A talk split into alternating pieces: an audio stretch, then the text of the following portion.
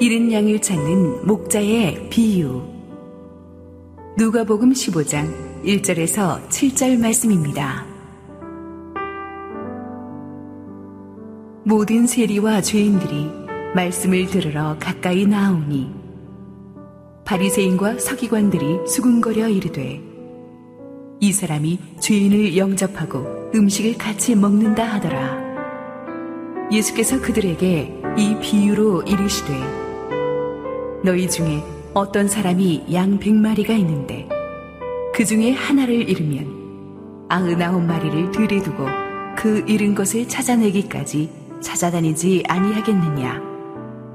또 찾아낸즉 즐거워 어깨에 메고 집에 와서 그 벗과 이웃을 불러 모으고 말하되 나와 함께 즐기자.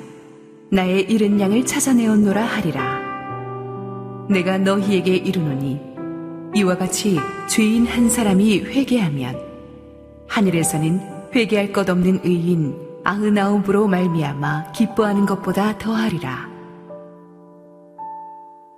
우리 하나님께 감사의 박수 올리도록 하겠습니다. 어, 잠깐 제가 기도하고 네, 말씀으로 나가도록 하겠습니다. 사랑과 은혜의 주님, 오늘도 우리를 예배 자리로 불러주심에 참 감사합니다. 이 시간 부족한, 부족한 자가 주의 말씀 밥잡고 섭니다. 주의 말씀 나눠질 때 전하는 자의 부족함 가리시며 말씀이 들리는 시간 되게 하여 주옵소서. 주님의 뜻을 보고 주의 사랑을 경험하는 은혜의 시간 되도록 성령의 운행하심으로 덮으시고 친히 인도하여 주옵소서. 그렇게 할 것을 믿고 의지하오며 살아계신 우리 주 예수 그리스도의 이름으로 기도드립니다. 아멘. 한 남자가 있었습니다. 그 남자는 양과 동과 아들이 잃었습니다. 사람들은 말합니다. 양은 그 양 말고도 수없이 많다고. 그 동전은 많은 재물에 비하면 별 값어치가 없다고. 그 아들은 당신의 평판을 깎아먹던 없으나 다름없던 놈이라고. 그 남자는 이 사람들의 말에 고개를 끄덕이지 않습니다. 그 남자의 주변 사람들의 말은 틀린 것이 하나 없을지도 모릅니다. 그러나 그 남자는 목자이기에, 주인이기에, 아버지이기 때문에 그 세상에 맞는 말들에 고개를 끄덕일 수가 없습니다. 그는 말합니다. 남들에게 어떻게 보이든 그 아들은 사랑하는 내 아들이라고. 그 동전은 내 동전이며 그 잃은 양은 내 양으로 그 양이 태어나는 순간을 내가 함께했고 그 이름을 내가 지어주었고 그 양이 자라는 것을 보며 기뻤고 슬펐고 또 기뻤다고. 그렇게 소중한 나의 양이라고. 그래서 그 양이 나를 잃어서 위험과 어려움에 처해 있는 것을 내가 볼 수 없다고. 그래서 그는 세상의 가치관으로는 맞을지 모르는 그 말들에 고개를 끄덕이지 않습니다. 이것이 오늘의 이야기입니다. 이것은 우리를 향한 주님의 이야기입니다. 오늘 본문이 되는 누가복음 15장은 세 가지의 잃어버림에 대한 비유로 시작하고 있습니다. 잃은 양, 잃은 동전, 잃은 아들. 그리고 세 가지의 비유에는 공통점이 있는데 그것은 세상의 합당함과 세상의 가치를 넘어 품으시는 하나님의 사랑입니다. 그리고 그 사랑으로 기반으로 한 회복과 화목, 다시 하나됨의 기쁨을 말하고 있습니다. 이것이 하나님의 뜻이고 이것이 하나님의 성품입니다. 그런데요, 세상은 이와 반대로 향합니다. 서로 분열하고 우위를 따지며 편을 갈라 다투며 서로를 돌아보지 않습니다. 그리고 거기에는 나름의 합당한 이유가 있습니다. 분열과 다툼, 갈라짐에 왜 합당한 이유가 없겠습니까? 사단은 세상적 가치를 통해 그 합당한 이유를 통해 수많은 이들이 하나님의 성품과 하나님의 뜻으로부터 벗어나게 합니다. 다른 길을 가게 합니다. 그리고 이것이 사무치게 두려운 것은 이 벗어남이 교회 안에까지, 우리 크리스천들의 신앙의 안에까지 스며들어와 있다는 것입니다. 신앙의 연수와 성경적 지식에 따라 또 얼마나 봉사를 하는지, 얼마나 말씀대로 사는지 어깨 너머로 서로를 보면서 권면하고 돕는 것이 아니라 마음으로 판단하고 화목이 아닌 정죄를, 거룩을 말하나 서로를 돌아보기보다는 구분하며 분명한 선을 긋습니다. 오늘 말씀은 그것이 보다 직접적으로 드러나며 시작하고 있습니다. 함께 1절과 2절 말씀 읽도록 하겠습니다. 함께 읽겠습니다. 모든 세리와 죄인들이 말씀을 들으러 가까이 나아오니 바리새인과 서기관들이 수군거려 이르되 이 사람이 죄인을 영접하고 음식을 같이 먹는다 하더라. 15장 말씀의 시작은 말씀을 누구보다 잘 알고 있고 말씀에 누구보다 가장 열심히 순종한다고 알려진 바리새인들이나 서기관들이 말씀을 듣기 위해 가까이 나온 것이 아니라 의아하게도 세리와 죄인들이 말씀을 들으러 가까이 나오면서 시작하고 있습니다. 더구나 이 말씀을 가까이 들으러 나왔다는 것에는 깊은 의미가 담겨 있는데요. 이 의미를 알기 위해서는 오늘 본문 시작 바로 전인 누가복음 14장의 마지막 맥을 알아야 됩니다. 누가복음 14장은요, 마지막 부분에 예수님께서 제자도에 대해서 말씀하시고는 제일 마지막에 들을 귀 있는 자들은 들을지어다 라고 말하며 14장을 마칩니다. 즉, 이 제자도를 수용할 의지가 있는 사람들, 단순히 말씀을 듣기만 하는 것이 아니라 말씀을 온 힘에 다해 지키기로 결심한 자들. 그런 사람들은 말씀을 들으러 나오라는 것입니다. 그리고 이어지는 바로 15장 1절에서 세리들이 이것에 반응하여 들을 귀를 가지고 가까이 나온 것입니다. 당시 세리와 죄인들은 누구입니까? 그들은 하나님의 말씀대로 살지 못한다고 여겨져 이스라엘 백성으로부터 맹렬히 공격받으며 분리된 자들입니다. 사람 취급을 잘 받지 못했던 자들입니다. 그런데 그들이 말씀을 더 듣고 싶어서 말씀에 대로 살아가겠다고 말씀을 따르기 위해 예수님께 가까이 나오고 있습니다. 이것이 얼마나 놀랍고 기쁜 일인가요? 그런데요, 말씀을 보니까 바리새인들의 반응이 이상합니다. 그들은 전혀 기뻐하지 않습니다. 그들은 말씀이 들리는 치근거리에 있기는 하였으나 들을 길을 가지고 온 것이 아니라 오히려 말하기 위해 나온 것 같습니다. 예수님의 모습을 보며 수근거리고 있기 때문입니다. 이 수근거림은요, 우리가 아는 그런 수근거림이 아닙니다. 예수님을 앞에 두고 자기네끼리 들리듯 안 들리듯 어떤 얘기를 하는지 모르게 떠드는 그런 수근거림이 아닙니다. 언어적으로 볼 때 이 수근거리는요, 오히려 들리도록, 들리도록 불평하고 불만을 가지고 투덜거리고 있는 것입니다. 그러니까 바리새인들은 지금 들을 귀는 닫고 오히려 입을 열어 예수님의 행동을 지적하며 예수님이 하는 일들을 회방하고 있는 겁니다. 바리새인들은 왜 그러는 것일까요? 그들은 뭘 말하고 싶었던 것일까요? 바리새인들은 하나님께서 죄인들을 미워하심으로 의인이라면 죄인들과 함께해서는 안 된다고 생각했습니다. 그런데 하나님의 말씀을 전하며 수많은 무리가 따르는 그 예수님께서는 죄인을 영접하며 심지어 그들과 음식을 같이 먹는 겁니다. 특별히 당시에 식탁 교제를 함께 한다는 것은요, 식탁에 모인 서로가 서로를 동격으로 여긴다는 의미를 가지고 있습니다. 그래서 당시 사람들은 죄인과 절대 식탁에 같이 앉지 않았습니다. 앉지 않는 정도가 아니라 죄인들이 시장에 들어오면 식당을 아예 나가버렸습니다. 죄인들은 웬만하면 식당에 들어오지도 못했습니다. 그런데 예수님이 그런 죄인들을 영접하고 함께 식사하며 그들을 동격으로 여겨주는 그들을 높여주는 형태의 모습이 그들 눈에 마음에 들지 않았던 것입니다. 바리새인들은요 지금 다 들리도록 예수님과 죄인들이 다 들을 수 있도록 정지하며 말하는 겁니다. 그 말씀대로 살지 않는 무리들은 그런 취급을 해줄 필요가 없다고요. 받아줄 필요가 없는 사람들이라고요.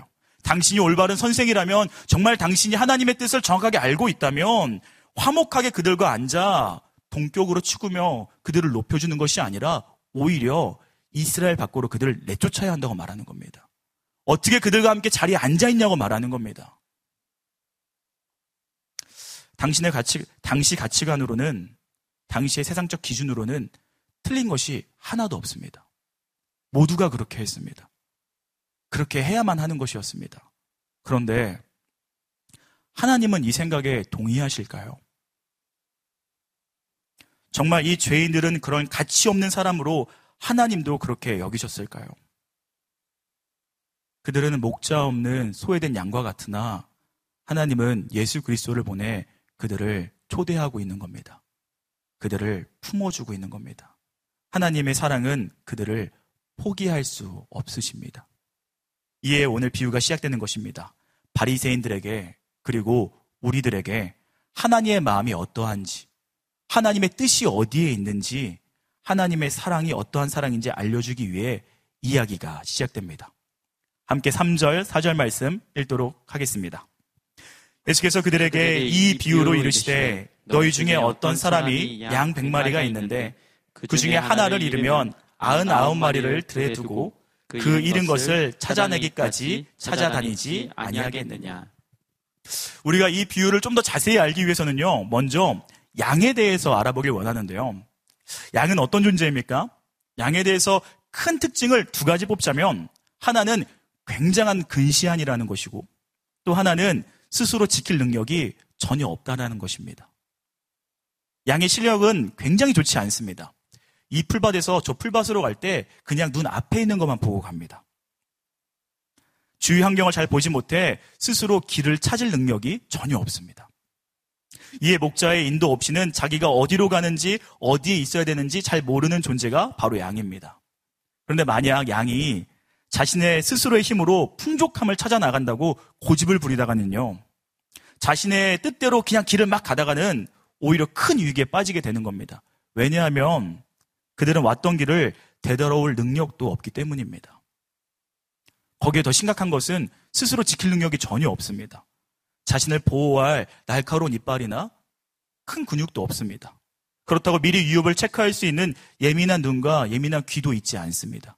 심지어 달려가다가 너무 잘 넘어집니다. 넘어지면 혼자 일어나기도 힘들어 합니다. 그게 양입니다.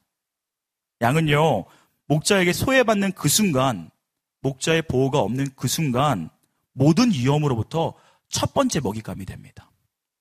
거기에다 무리에서 혼자 빠져나온 양이라면 더할 나위 없이 사나운 짐승들이 아주 좋아하는 표적이 되는 겁니다. 양은 아무리 뛰어나도 양입니다. 인도자여 보호자가 없는 양은 그저 무력할 뿐입니다. 때문에 양에겐 유일한 소망이 목자인 겁니다. 양의 희망은 오직 목자에게만 있습니다.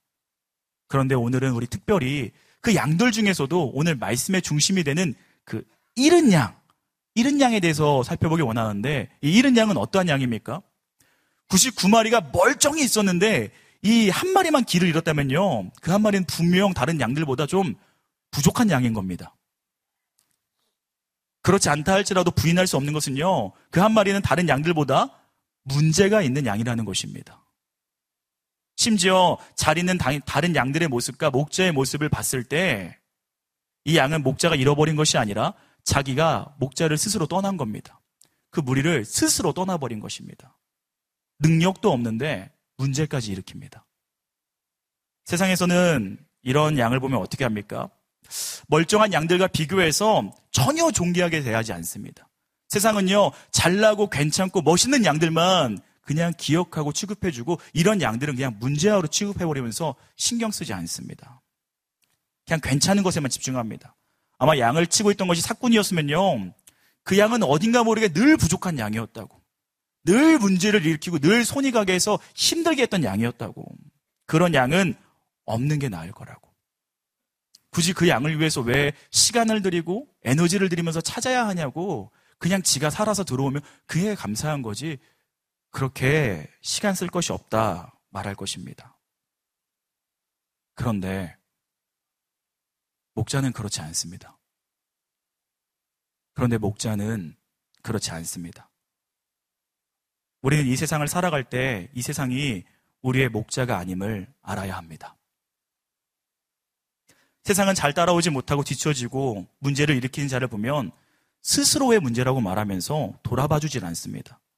오히려 그 사람을 챙겨주는 것을 이해하지 못합니다. 낭비라고 생각합니다. 심지어 100마리 중에 겨우 한 마리인데요. 수많은 사람이 괜찮은데 겨우 한 명 무너진 건데요. 그 사람 잘못이라고 생각합니다. 모자란 양을 찾는 것은요, 전혀 효율적이지 않습니다. 맞습니다. 틀린 말이 아닙니다. 그러나 사랑은 그 비효율의 최고봉입니다. 사랑은 비효율적입니다. 사랑은 이해할 수가 없습니다. 그렇기 때문에 목자는 그 모자란 양을 찾아 나서는 것입니다. 세상이 뭐라 평가해도, 세상이 뭐라 정죄해도, 그 목자 행동을 이해하지 못해도 무엇과 비교할 수 없는 사랑으로 그 한 마리의 양을 찾아 나서는 것이 바로 목자의 사랑입니다. 사랑하는 성도 여러분, 세상이 뭐라 말해도 우리는 예수님에게 그런 존재입니다. 우리도 인생길을, 인생길을 살아가다 길을 잃을 때가 있습니다. 뭔가 좀 더 잘해보기 위해서, 뭔가 좋은 환경을 찾기 위해서, 이 풀밭보다 저 풀밭이 좀 더 좋지 않을까? 근시안적 시각으로 더 멀리 보지 못하고 나가다가 되돌릴 수 없는 시간 가운데 헤매이기도 합니다. 되돌릴 수 없는 시간 가운데 멈춰서 어찌할 바를 모르기도 합니다. 뿐만 아니라 스스로 짐승으로부터 구원할 능력이 없는 양과 같이 우리 모두는 죄악의 날카로운 이빨로부터 버텨낼 재간이 없습니다. 도망칠 힘이 없습니다. 죄와 멸망의 구렁텅이에 빠졌다가는 스스로 빠져나갈 능력도 없습니다. 세상은요, 그렇게 유혹보다 넘어지면 스스로의 탓이라 말합니다. 가엽게 여기는커녕 조롱하고 무시합니다. 그러나 무력한 양을 위해 목자가 오듯 스스로 구원할 수 없는 우리를 향해 죄악으로부터 한없이 무력한 우리를 향해 예수 그리스도가 오신 것입니다. 사절을 볼까요? 그 목자가 양을 찾을 때 어떻게 찾습니까? 양을 찾을 때 찾아내기까지 찾아다닙니다. 포기하지 않는 겁니다. 이것은 포기하지 않는 하나님의 사랑을 나타냅니다. 목자는 양을 구하기 위해 아무리 먼 곳이라도 가고요. 어떠한 희생을 치르면서 십자가를 개의치 않고 찾아내기까지 찾아내시는 것입니다. 목자는 자신의 시간보다, 자신의 편안보다, 자신의 생명보다 양의 가치를 더 귀중하게 여기기 때문입니다. 왜 이렇게까지 할까요? 사실은 알고 보니 그 양이 좀 특별한 양이었을까요? 사실은 알고 보니 그 양이 남들보다 뭔가 비밀을 가지고 있는 위대한 양이었을까요? 아닙니다. 우리는 이 비유에서 99마리를 두고 한 마리를 찾으러 갔다는 것을 보면서 목자에게 그 양 한 마리만 소중했던 건 아닐까? 어떻게 99마리를 두고 이 한 마리만 찾으러 갈 수 있지? 사실 그 한 마리는 다른 양들과 달리 너무나 특별하고 대단했던 양이었던 건 아닌지 오해할 때가 있습니다. 이거는요, 이 당시 문화를 잘 모르기 때문에 일어나는 오해입니다. 이것은 99마리를 방치했다는 게 아니고요. 당시 팔레스타인에서는 공동 목양 제도라는 게 있었습니다. 그러니까 목자가 양을 칠 때 동료들과 함께 치는 겁니다. 그래서 자신의 양을 비롯해 서로의 양을 돌봐주는 그런 시스템이 있었습니다. 당시 청중들은 이 문화가 잘 바탕이 되어 있어서 잘 알기 때문에 굳이 예수님이 말하지 않아도 이 한 마리 양을 찾으러 갈 때 99마리를 다른 목자에게 맡기고 갔다는 것을 너무나 다 잘 알고 있습니다. 그러니까 그 한 마리가 특별해서 찾는 게 아닙니다. 그 한 마리가 뭔지 모르는 비밀이 있고 대단한 게 있어서 찾는 게 아닙니다. 그 한 마리 도 소중한 겁니다. 오히려 조금 모자라 보이고 부족해 보여도 그 양은 나의 양이기 때문에 찾는 겁니다. 본문 6절 말씀을 보면 목자가 양을 찾은 후에 나의 잃은 양을 찾아내었노라 라고 말씀하십니다. 하나님은 우리를 볼 때 이 사람이 얼마나 유용한 존재인지, 얼마나 대단하고 얼마나 가치 있는지 확인하시고 체크하신 다음에 우리를 찾는 게 아닙니다. 하나님은 우리를 찾을 때 당신의 사랑으로 찾으시는 겁니다.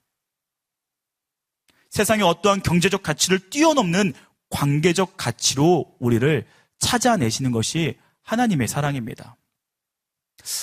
옛날에 이 말씀을 준비하면서 IS에 빠진 딸을 구하는 어머니의 기사를 본 적이 있습니다. 아, 네덜란드의 한 모녀의 이야기인데요. 철없던 딸은 아이어스 대원이 광고 영상을 하는 그 영상을 보더니 그 영상에서 그 남자의 모습을 보고 반해버립니다. 그리고 계속해서 트위터에서 그 광고 영상을 하는 그에게 메시지를 보내고 대화도 하고 그에게 완전히 빠지게 되어 그 IS 대원과 결혼하고자 이슬람으로 개종하고 중동으로 가게 됩니다. 그리고 그렇게 중동으로 넘어간 딸의 소식이 끊어지게 됩니다. 어머니의 마음이 어땠을까요? 딸의 소식이 들리지 않습니다. 철없는 딸의 그냥 행동인 줄 알았는데 이제는 돌이킬 수 없을 정도로 딸의 이야기가 끊겨버린 겁니다. 그러니까 어머니가 집쪽 중동에 찾아갑니다. 딸을 찾기 위해 중동을 헤맵니다. 그러나 시리아의 국경을 넘지 못하고 빈손으로 돌아오게 됩니다. 포기했을까요? 아닙니다. 어머니는 집에 돌아와서 딸의 구조 요청 메시지를 발견하게 되고 어머니는 이 딸을 도와줄 사람을 사방팔방으로 찾습니다. 경찰에도 문의하고요. 나라에도 문의하고 딸을 구해올 수 있는 방법을 수없이 찾습니다. 그런데 돌아오는 것은 만류뿐입니다. 죽을 수도 있다는 경고뿐입니다. 딸을 구하는 것 자체가 너무 어려운 일인데다가 자칫하면은 IS를 도운 혐의로 당신도 그 큰 어려움에 빠질 수 있다고 말하는 겁니다. 그 누구도 도와주지 않습니다. IS가 얼마나 무서운지만 계속해서 말할 뿐입니다. 스스로 IS가 되기로 넘어간 딸을 구하고자 하는 이는 아무도 없습니다. 오직 이 어머니뿐이었습니다. 모두가 포기하라 말합니다. 모두가 미친 짓이라 말합니다. 아무 소득 없이 죽을 수 있다 말합니다. 그러나 어머니는 끝까지 독자적으로 구출을 감행합니다. 왜 이렇게 하는 거죠? 내 딸이기 때문입니다. 사람들이 보기에는 어리석어 보이고 그런 유혹에나 빠져버리고 바보같이 넘어간 한 여자일지 모르나 어머니에겐 내 딸입니다. 내 딸입니다. 감사하게도 이 이야기의 끝은 어머니가 끝끝내 IS 본거지로 돌아가 딸을 구출해 오게 되면서 끝나게 됩니다. 딸이 특별한 것입니까? 그 양이 특별한 것입니까? 아닙니다. 사실 양의 특별함은요, 하나님께서 양 앞에 나의 라는 단어를 붙였기 때문에 특별한 겁니다. 양은 스시 푸른 초장이 가득한 그런 곳을 꿈꾸며 나갔을지 모르겠습니다. 우리가 죄의 유혹에 빠지는 이유가 무엇입니까? 알고 빠지는 게 아닙니다. 뭔가 괜찮을 것 같아서, 뭔가 나에게 더 큰 만족을 줄 것 같아서, 나에게 평안을 줄 것 같아서 걸어가다 빠지는 겁니다. 조금 술에 취하면 괜찮으니까, 기분이 좋게 되니까, 내게 행복을 주는 것 같으니까 빠지게 되는 겁니다. 스스로 어리석게 죄 유혹에 넘어가 위기에 처한 자를 왜 구합니까? 더욱이 하나님께서는 죄짓지 말라고 이 설교 시간에 얼마나 우리에게 자주 얘기하십니까? 그런데 왜 또 넘어가고 또 넘어가는 자를 왜, 왜 하나님은 또 찾아가고 또 찾아가는 겁니까? 왜 오늘 설교 말씀을 통해서도 우리의 마음을 왜 또 두드리는 겁니까? 나의 자녀이기 때문입니다. 나의 자녀이기 때문입니다. 사랑하는 내 딸을 구하기 위해 온 위험을 감수하고 그 중동으로 넘어간 어머니와 같이 아니 그보다 하나님은 더 큰 사랑으로 스스로 십자가에 못 박혀 죽을 것을 그 확정된 죽음을 알면서도 죄의 구렁텅이에 빠진 우리를 구하기 위해 오시는 것이 예수님입니다. 하나님은 알았습니다. 당신이 어떤 고통을 당해야 되는지. 예수님은 땀이 피가 되도록 기도했습니다. 그러나 그럼에도 불구하고 잃은 양을 찾기 위해 매맞고 십자가를 지시는 것입니다. 이사여서는 이렇게 말합니다. 이사여서 56, 53장 6절입니다. 함께 읽겠습니다. 우리는 다 양 같아서 그를 행하여 각기 제 길로 갔거늘 여호와께서는 우리 모두의 죄악을 그에게 담당시키셨도다. 하나님은 그릇 행하여 각기 제 길로 나아가는 자들, 그릇 행하여 자기 마음대로 유혹에 따라 넘어져가는 우리를 위해 찾아오셨습니다. 그리고 찾아내기까지 찾아내는 사랑, 십자가의 사랑으로 우리를 사망에서 건져내신 것입니다. 무력한 자를 위해 무력하지 않은 자가 희생하는 이야기. 세상의 법칙과 합당함을 완전히 벗어난 그 이야기. 그 이야기의 수혜자는 바로 저와 여러분들입니다. 그리고 이 설교는요, 지금도 우리를 찾으시는 예수님의 외침입니다. 이 부족한 자의 설교까지 타고 오면서 예수님은 계속해서 외치고 있는 겁니다. 너는 나의 딸이라고. 넌 나의 아들이라고. 돌아오라고. 돌아오라고. 어디 있냐고. 사랑하는 성도 여러분, 말씀하십시오. 길을 잃은 내가 비참해 보입니까? 길을 잃은 내가 너무 어리석어 보입니까? 아무도 돌아보지 않는 것 같아서 슬픔 가운데 젖어 있습니까? 마음속으로 외치십시오. 주님, 내가 여기 있습니다. 그럼 주님은 어떻게 하십니까? 바로 5절 말씀입니다. 함께 읽겠습니다. 또 찾아낸 즉 즐거워, 즐거워 어깨에 메고 또 찾아낸 즉 즐거워 어깨에 메고 하나님의 사랑은요 단순히 찾는 것으로 끝나지 않습니다. 목자는 그 양을 찾아 자신의 어깨 위에 메어 올립니다. 마치 아빠가 아이의 목마를 해주듯 사랑으로 끌어안아 자신의 머리에 올리는 겁니다. 자신의 힘으로는 도저히 돌아올 수 없는 죄인을 끌어안고 돌아와 주시는 것입니다. 목자는 양을 찾고요. 자신이 내가 너를 찾기 위해서 내가 얼마나 많이 수고했는지, 얼마나 많은 어려움을 겪었는지, 얼마나 고통스러운지 조금 더 얘기하지 않습니다. 실제로 목자에겐 그건 아무것도 아닌 것 같습니다. 목자에겐 그저 양을 찾은 기쁨만 있습니다. 양은 아무것도 모르고 갔다 고생 고생했을지 모르나 목자는 사소 고생했습니다. 그런데 참 속도 없이 기뻐합니다. 아니 가만히 보면요 양보다 오히려 목자가 더 기뻐하고 있습니다. 왜요? 사실 목자는 양보다 양이 얼마나 더 위험한 위치에 속해 있는지 더 잘 알았기 때문입니다. 사랑하는 성도 여러분, 때로 무너져도 괜찮습니다. 사실은 그건 참 슬픈 일이지만 넘어질 수 있습니다. 우리는 생각보다 그렇게 똑똑하지 않아서 왜 이런 바보 같은 결정을 했지? 라고 생각하면서 쓰러질 때도 있고 넘어질 때도 있는 거 괜찮습니다. 그러나 부르짖십시오. 그러나 주님을 찾아야 합니다. 기르름에 부끄러워하지 않고 주님을 찾아야 합니다. 하나님은 오늘도 우리를 어깨에 맬 준비를 하시기 때문입니다. 저는 아직 제 사랑하는 아이들을 목마를 태워줄 때가 있습니다. 어제도 태워줬는데 많이 힘듭니다. 어, 아이들을 제 어깨에 올리고자 하면 꼭 해야 되는 것이 하나 있습니다. 무엇일까요? 제 위치를 아이들의 위치까지 내려주는 겁니다. 그리고 제 힘을 써서 아이들을 들어서 제 위에 어깨에 올려야 되는 겁니다. 때로 아이들은요, 내가 올라가겠다 합니다. 그럼 어떻게 아이들이 올라가죠? 저를 지려 밟고 올라갑니다. 저를 밟고 뭉겨가면서 올라갑니다. 올라가서 신나합니다. 이것이 하나님의 사랑입니다. 동등댐으로 어길 것을 취하지 아니하시고 내려오시는 겁니다. 우리가 그의 어깨까지 탈 수 있도록. 우리 몸에 얼마나 지저분한 게 묻어 있고 우리 발에 얼마나 더러운 게 묻어 있는지 하나님은 개의치 아니하십니다. 그저 우리를 안아서 어깨에 올리십니다. 사랑하는 성도 여러분, 그 어깨에 타십시오. 오늘도 우리 가운데 낮은 곳에 찾아오사 우리와 눈 맞추고 계신 그 하나님의 음성 가운데 눈을 맞추고 그 어깨에 타십시오. 그때 우리 아버지 되신 하나님은 누구보다 기뻐하시는 겁니다. 누구보다 행복해 하십니다. 그 기쁨이 우리 가운데 충만하길 간절히 소망합니다. 그리고 목자가 이렇게 잃은 양을 안고 왔을 때 이 기쁨은 목자의 것이만 되는 것이 아니라 공동체의 축제로 이어졌어야 했습니다. 목자는 이웃을 부릅니다. 기쁨을 나누고자 합니다. 우리가 진정 목자를 따르는 삶이라면요. 응당 당연히 이 기쁨에 동참해야 합니다. 그리고 사실 이것이 오늘 말씀의 하이라이트인데요. 우리 함께 7절 말씀 읽도록 하겠습니다. 내가 너에게 이르노니 이와 같이 죄인 한 사람이 회개하면 하늘에서는 회개할 것이 없는 의인 아흔 아홉으로 말미암아 기뻐하는 것보다 더하리라. 사실 오늘 비유는 죄인들을 찾으시는 예수님의 사랑을 나타내는 것이기도 하지만 이 찾음 안에는 스스로 죄인인지 모르는 스스로 자신은 잃어봐 잃어버린 바 된지도 모르는 그 죄인들을 찾고 있는 메시지입니다. 이 땅에 회개할 것이 없는 의인이 누가 있겠습니까?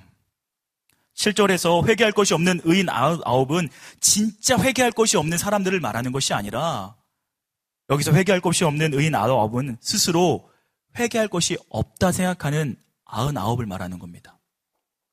스스로 회개할 것이 생각 없다고 생각하는 바로 바리새인과 서기관들을 얘기하는 겁니다. 그들은 스스로 하나님께 속해 있다 생각했으나 그래서 회개할 것이 없다 생각했으나 사실 그들은 하나님의 기쁨 가운데 하나님의 뜻 가운데 동참하지 못하고 있던 자들입니다. 그들은 이제 우리가 탕자의 비유를 통해서 조금 익숙한 용어가 된 바로 집탕들입니다. 예수님이 세리와 죄인들을 영접하고 함께 음식을 먹는 것은 잃은 양을 찾으시는 하나님의 기쁨이었고 잃은 양을 찾으시는 하나님의 뜻이었습니다. 그러나 바리새인들은 이 기쁨의 순간에 동참하지 않습니다. 그들은 나름의 하나님의 뜻과 하나님의 일에 대한 자신들의 나름의 견해를 가지고 이런 양을 찾는 하나님의 기쁨을 동참하는 것이 아니라 그것을 야유하고 비난하고 있는 겁니다. 수근거리며 자신들의 행위를 오히려 옳다고 내 정의가 맞고 그것은 틀린 거라고 말하고 있는 것입니다. 자신들의 견해와 전통이 하나님의 실제적 일하심보다 높았던 것입니다. 마치 그들은 바리새인이란 뜻을 가진 분리된 자라는 뜻과 같이 오히려 자신들의 고집과 자신들의 주장으로 말미암아 하나님으로부터 스스로 분리되고 있는 것입니다. 몸은 하나님의 뜻이 이루어지는 곳에 있으나 몸은 예수님 근처에 있으나 마음과 태도는 누구보다 멀리 떨어져 있습니다. 이렇게 보았을 때 누가 진정 잃어버린 양입니까? 지금 이 7절은요, 오히려 회개할 것이 필요 없다. 여기는 바리새인들을 향해서 하나님의 기쁨은 오히려 스스로가 죄인인 줄 알고 죄인이나 하나님께 돌아오기 위해 애쓰는 이 세례들의 이 행동을 더욱 하나님이 기뻐하신다고 말하는 겁니다. 오히려 스스로가 회개할 것이 하나 없다 생각하여서 머물고 회방하는 너희보다 죄인인 줄 알고 찾아오는 그 모습에 하나님이 더 기뻐한다고 말하고 있는 것입니다. 그런데 여기서 아주 중요히 주목해 볼 게 있습니다. 왜 예수님은 이 메시지를 바리새인들 앞에서 하고 계신 것일까요? 예수님의 사역을 비방하고 수근거리며 불평을 가졌던 바리새인들 그들에게 굳이 하나님의 뜻을 말해줄 필요가 있었을까요? 그들에게 굳이 하나님의 사랑이 어떠한 사랑인지 말해줄 이유가 있었을까요? 그들은 시시콜콜 예수님의 사역을 방해했던 자들입니다. 이 비유여 그냥 세리와 죄인들 따로 불러서 그들을 위로하면서 할 수도 있었던 메시지입니다. 그러나 예수님은 그렇지 않으십니다. 왜요? 그들도 하나님의 잃어버린 양이기 때문입니다. 하나님은요, 이쪽만 사랑하고 이쪽은 사랑하지 않는 그런 편협한 사랑을 하는 분이 아닙니다. 하나님은 지금 양쪽 모두를 초대하고 있는 겁니다. 세리와 죄인들을 향해서는 표면적으로 하나님께 벗어난 표면적으로 하나님께 이미 버림바 돼버린 그 잃어버린 양들 향해서는 너희들이 돌아오는 것이 나에게 큰 기쁨이라고. 그렇게 그들을 위로와 사랑으로 초대하는 것이고요. 바리새인들에게는 하나님의 마음을 알게 하여 너희들 지금 하나님 마음과 들어와야 된다고 이게 하나님의 뜻이라고 그들을 초대하고 있는 겁니다. 그렇게 이 비유는 양쪽 모두를 초대하고 있는 모든 잃은 양을 찾는 하나님의 말씀인 것입니다. 그리고 혹여나 이 잃은 양의 이야기는 나와는 이제는 상관없다고 여기는 우리들을 향해 하시는 말씀입니다. 사랑하는 성도 여러분, 거룩이 무엇입니까? 거룩, 구별되다. 우리는 바리새인들과 같이 잘못된 구별을 해서는 안 됩니다.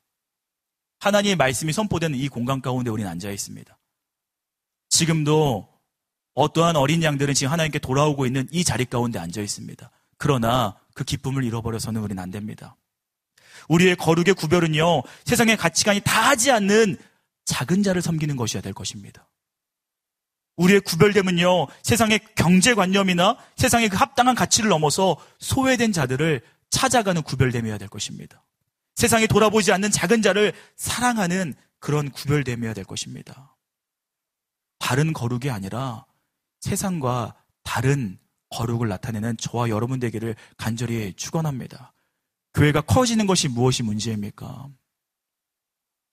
교회가 커지면 좋죠. 그러나 교회가 커지는 거 그것에 집중하고 교회 크기를 자랑하고 퀄리티만 중요시 여기면서 영혼을 찾는 것을 멈춘다면 교회 문제가 생기는 겁니다. 교회 안에서 서로 안에서만의 기쁨을 찾고 있다면 남들은 배척하고 구분하면서 우리 안에서만 즐거워하고 우리 안에서만 성경적 지식을 쌓아가는 것에서만 집중하고 즐거워하고 있다면 전도하지 않고 있다면 하나님의 마음이 있는 곳에 우리 마음이 없고 하나님의 기쁨이 있는 곳에 우리의 기쁨이 없다면 문제인 것입니다. 하나님은 99명의 화려하고 멋진 예배보다 잃어버린 한 영혼을 향해 눈물을 흘리면서 기다리고 계십니다. 사랑하는 성도 여러분, 아버지의 마음이 있는 곳에 우리 마음을 두어야 합니다. 하나님 사랑에 대한 마음이 울림이 있다면 잃어버린 양을 향해 우리가 나가야 하는 것입니다. 세상이 미련하게 여겨도 세상이 그 나아감을 바보처럼 여겨도 우리가 일터에 가서 하나님의 사랑으로 말미암아 자세를 낮추는 그 모습을 비우는다고 하더라도 우리를 위해서 자세를 낮추신 그 예수님의 사랑을 기억하면서 우리는 낮아져야 하고 우리는 그 영혼을 향해서 찾는 수고를 더 해야 됩니다. 말씀을 마치겠습니다. 사랑하는 성도 여러분, 주님의 손과 발에 동참하길 원합니다. 우리는 바리새인이 되어서는 안 됩니다. 아마 주일 일부에 올 정도면 세리와 죄인들은 없는 것 같습니다. 그러나 우리는 우리도 모르는 사이에 바리새인이 되어가고 있는지 돌이켜봐야 합니다. 주님의 기쁨에 동참하기 원합니다. 빠르게 찾아가길 원합니다. 찾고 있다면 지치지 않기 원합니다. 목자가 우리를 위해 어떠한 희생도 감내했던 것과 같이 어떠한 희생을 감내해서라도 한 영혼을 향해 무릎 꿇길 원합니다. 주님이 우리를 도울 것입니다. 찾아내는 수고의 흔적이 우리 영혼 가운데 새겨져 있어야 됩니다. 그게 성도입니다. 하나님의 기쁨이 우리의 기쁨이 되어야 됩니다. 그게 예배자입니다. 하나님의 눈물이 우리의 눈물이 되어 있어야 됩니다. 그게 크리스천입니다. 그리고 그렇게 수고하고 헌신하고 기도하여서 잃어버린 양이 돌아올 때 세상이 줄 수 없는 기쁨이 우리 가운데 충만하게 되는 것을 볼 것입니다. 그 기쁨으로 말미암아 늘 감사하며 행복한 저와 여러분 되기를 주님의 이름으로 축원합니다. 함께 기도하겠습니다. 사랑과 은혜의 주님, 우리를 위하여 낮은 족까지 찾아오사 십자가의 은혜로 완전히 낮추시고 찾아내기까지 찾아내시어 우리를 구원으로 인도하여 주심에 감사합니다. 또한 자칫 굳어질 위험에 있는 우리의 신앙을 일깨워 주심에 감사합니다. 주님, 우리의 삶이 주님이 원하시는 거룩이 있게 하여 주옵소서. 세상의 가치관에 물들지 않게 하여 주옵시고 진정 거룩한 삶이 되어서 많은 사람들을 위해서 내 손을 쓰고 내 무릎을 굽히며 잃은 자를 찾는 수고가 우리 영혼 가운데 묻어 있을 수 있도록 주님 도우시고 인도하여 주옵소서. 그렇게 매너리즘에 빠진 신앙이 아니라 주님의 기쁨에 물들고 힘차고 기쁨이 충만한 신앙생활을 할 수 있도록 도우시고 역사하여 주옵소서. 그렇게 할 걸 믿사오며 나의 삶의 모든 것 되시는 예수님의 이름으로 기도드립니다. 아멘.